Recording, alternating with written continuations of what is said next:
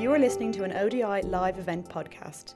You can find out more about events and research by the Overseas Development Institute by visiting our website, odi.org.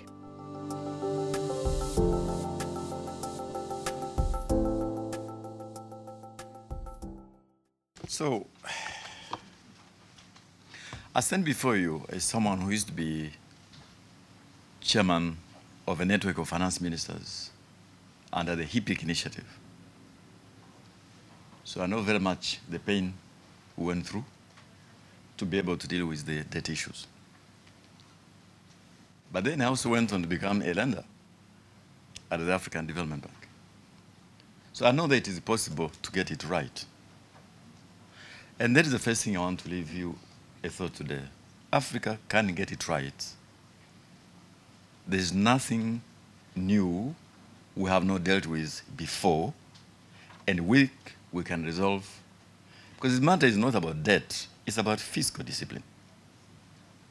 A number of countries have been cited here because they get their fiscus right, they make an effort at raising revenues, they've got well planned public investments, and in spite of the attractive lenders, because that's what the problem is. The lenders are knocking on the doors of finance ministers. Can we lend you money? So it is possible to get it right. And I'll give you an idea how. In spite of a few accidents which have been described here. But I want to begin by thanking you, ODI, for, for doing this. Because what you have done is something I've been struggling with over the last few months. Reading the Western press, you'd think there is a crisis right now in Africa. It was almost like uh, here we are again. And I want to tell you that, in spite of the few difficult cases you have had, the majority of the African countries are getting it right. As they did, by the way, in 2008 during the global financial crisis. There was this view that Africa was the continent most likely to suffer. It actually turned out that Africa was the continent best prepared to withstand the shock because of fiscal discipline over the previous few years and the shock absorbers which had been built. So I want to say, I want to thank you for organizing this debate because you are bringing some kind of a sensible conversation in a polarized debate. So, it's polarized how? You open up a newspaper, oh, China is about to go to colonize Africa again. But where is evidence? I've looked at a number of countries to see actually China's contribution to their debt. Often it is actually the lowest part of the ladder.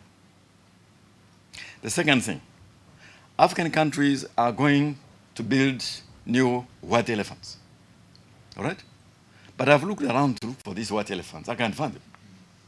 What I find are railways, are dams, are highways being built because of the second problem I want to tell you.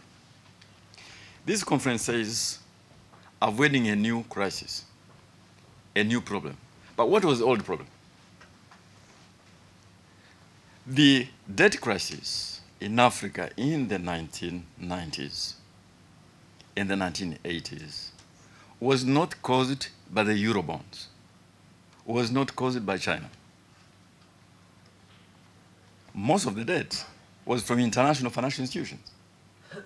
And most of the debt was concessional lending, by the way, by the World, the World Bank, regional banks, and bilaterals. It was not commercial lending. So why were African countries unable to pay at the time?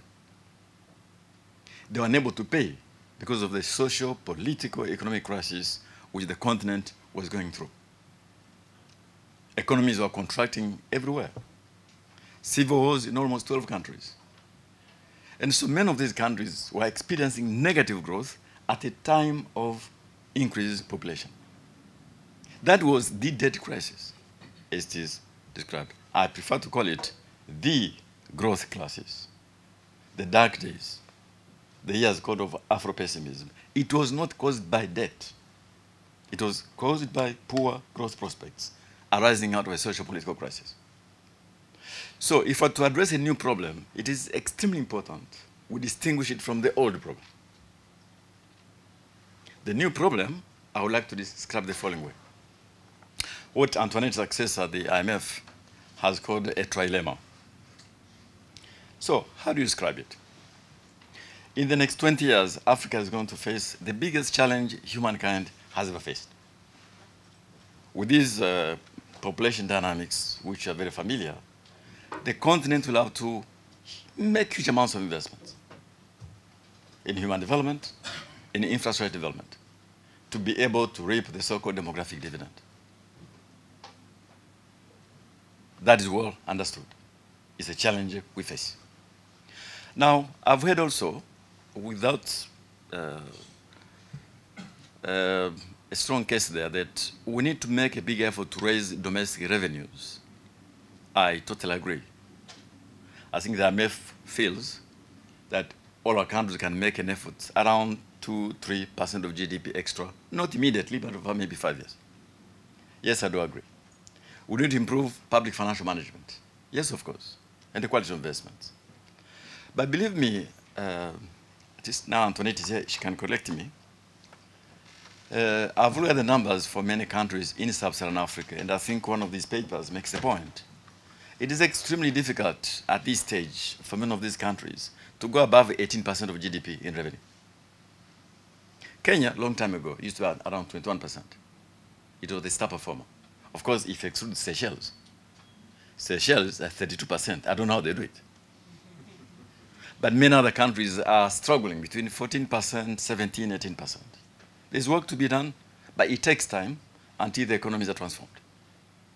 So the domestic base is what it is, 18% of GDP. Then we have got these population dynamics in the next 20 years. We've got this infrastructure gap. So what you call the trilemma was, A, the domestic base of revenue is very narrow. The requirements to invest in the future are very high, and you want to contain debt.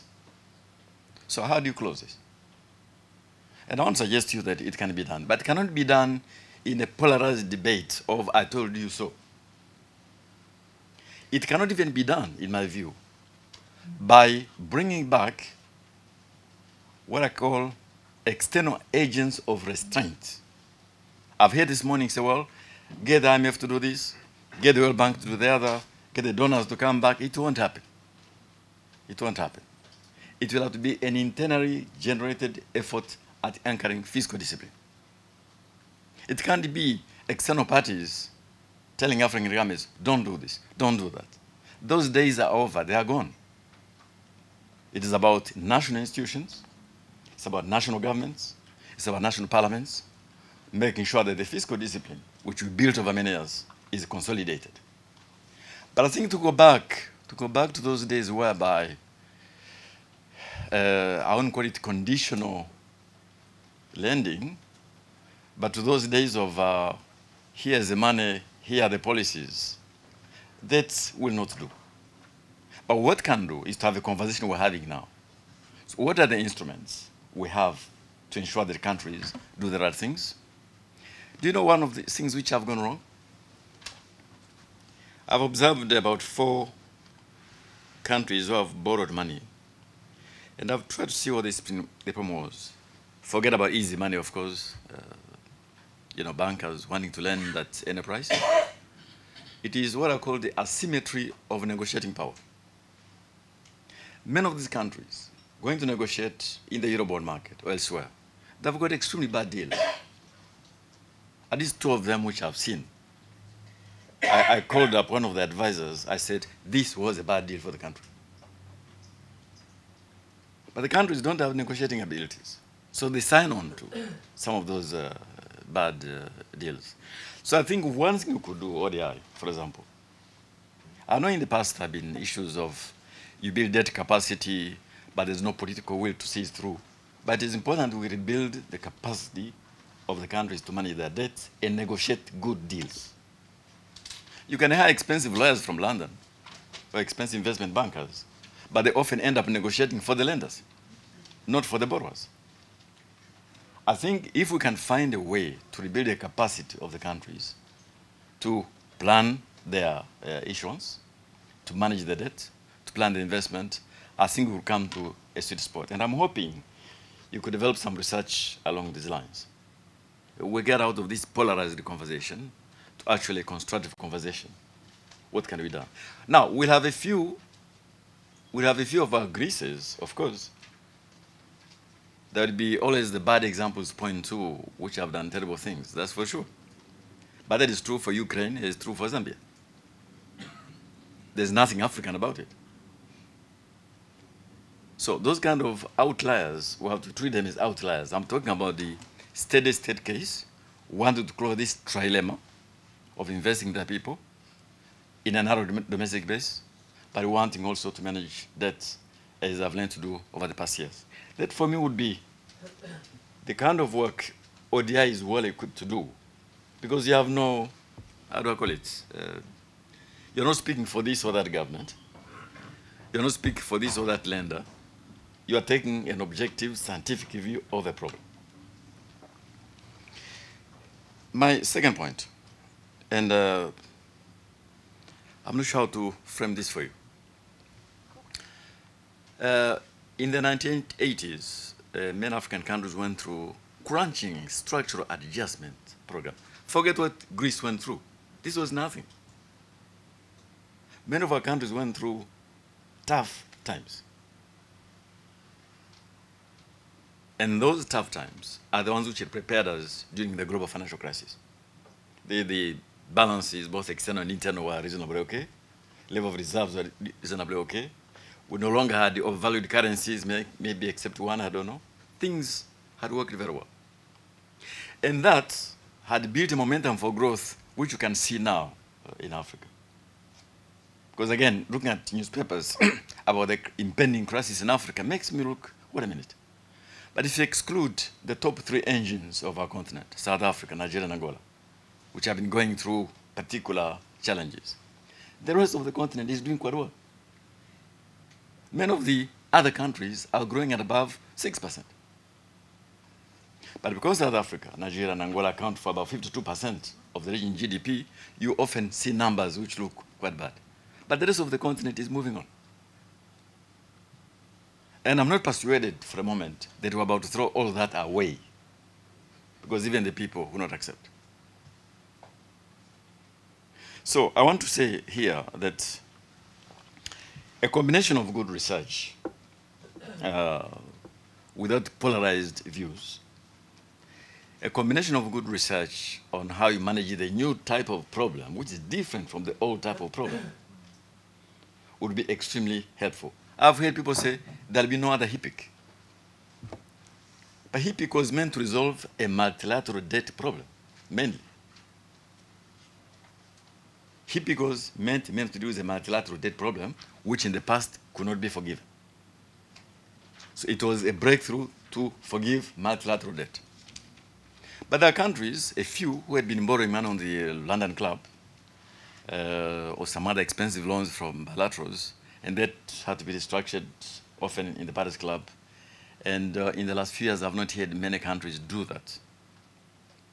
So I think that if you focus on those issues, you'll find many clients uh, on the African continent.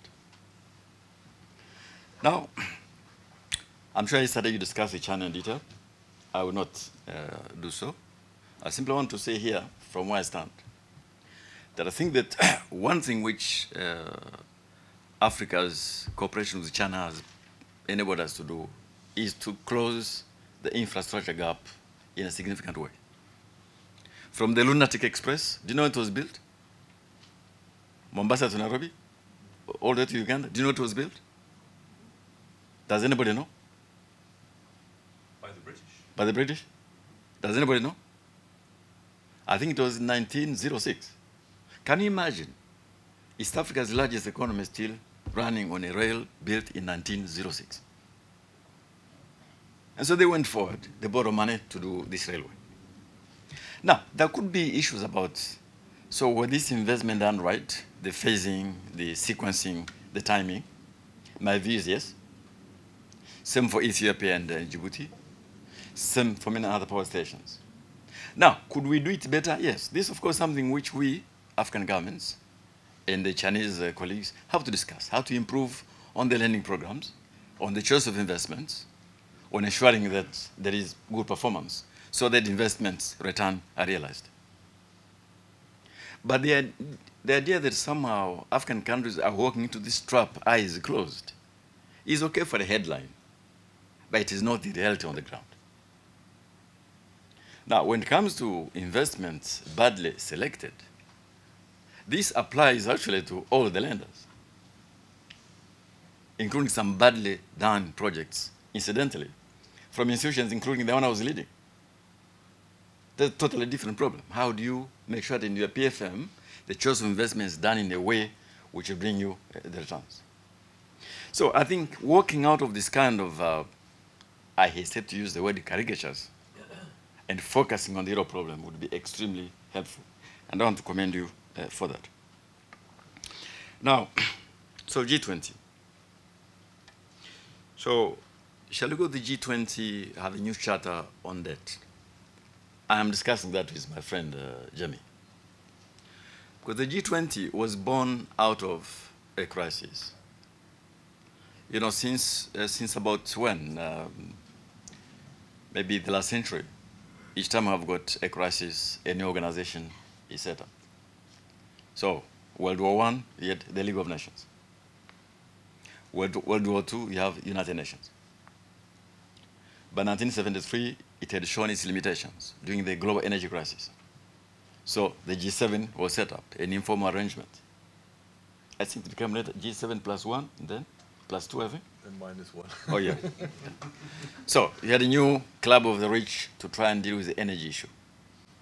But come fast forward to the global financial crisis. Of course, even the G8 was no longer fit for purpose.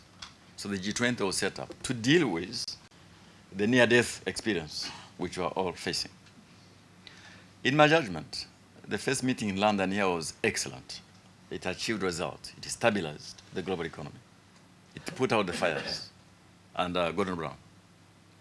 But since then, it is my own assessment that probably the G20 is not as effective as it was at the beginning.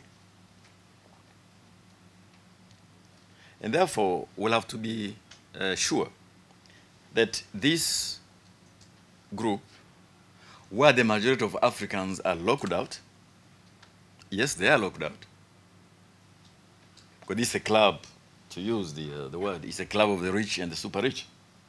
So those of us who are said to be systemically unimportant are out of the room. So if we do that, we have to make sure there's a degree of ownership so that it is not, again, uh, people speaking to Africans from the high hills. It will have to be something which can be owned so that the fiscal discipline is anchored from internal processes.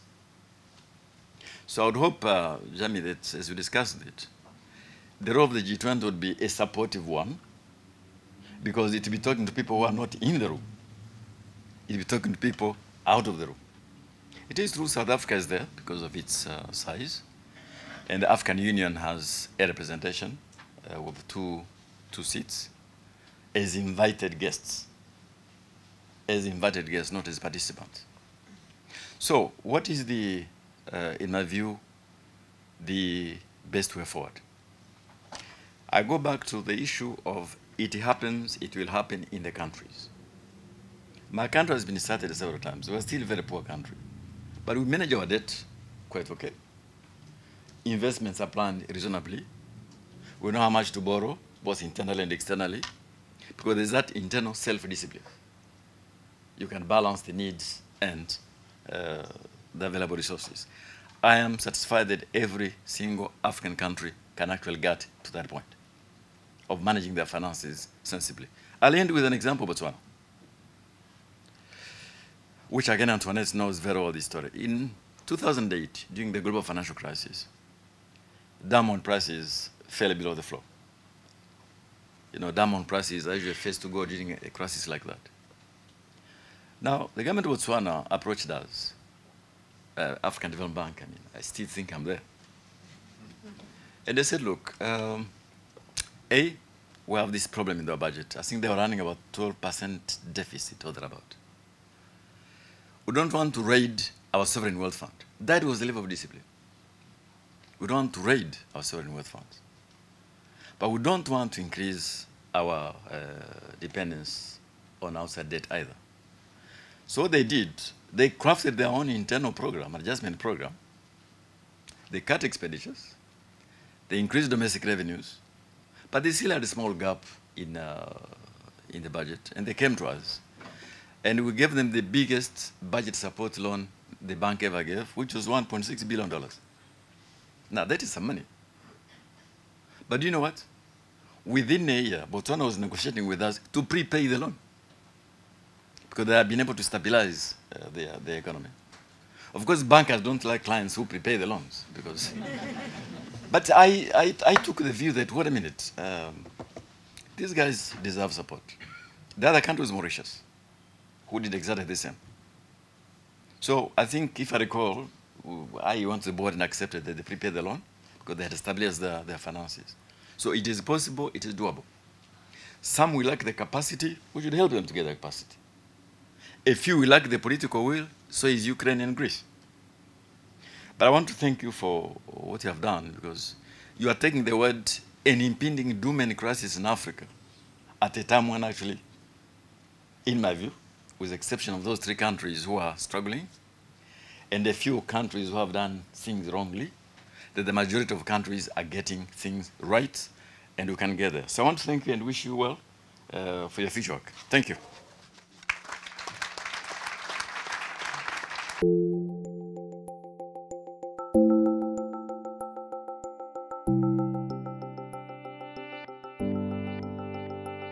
Thank you for listening.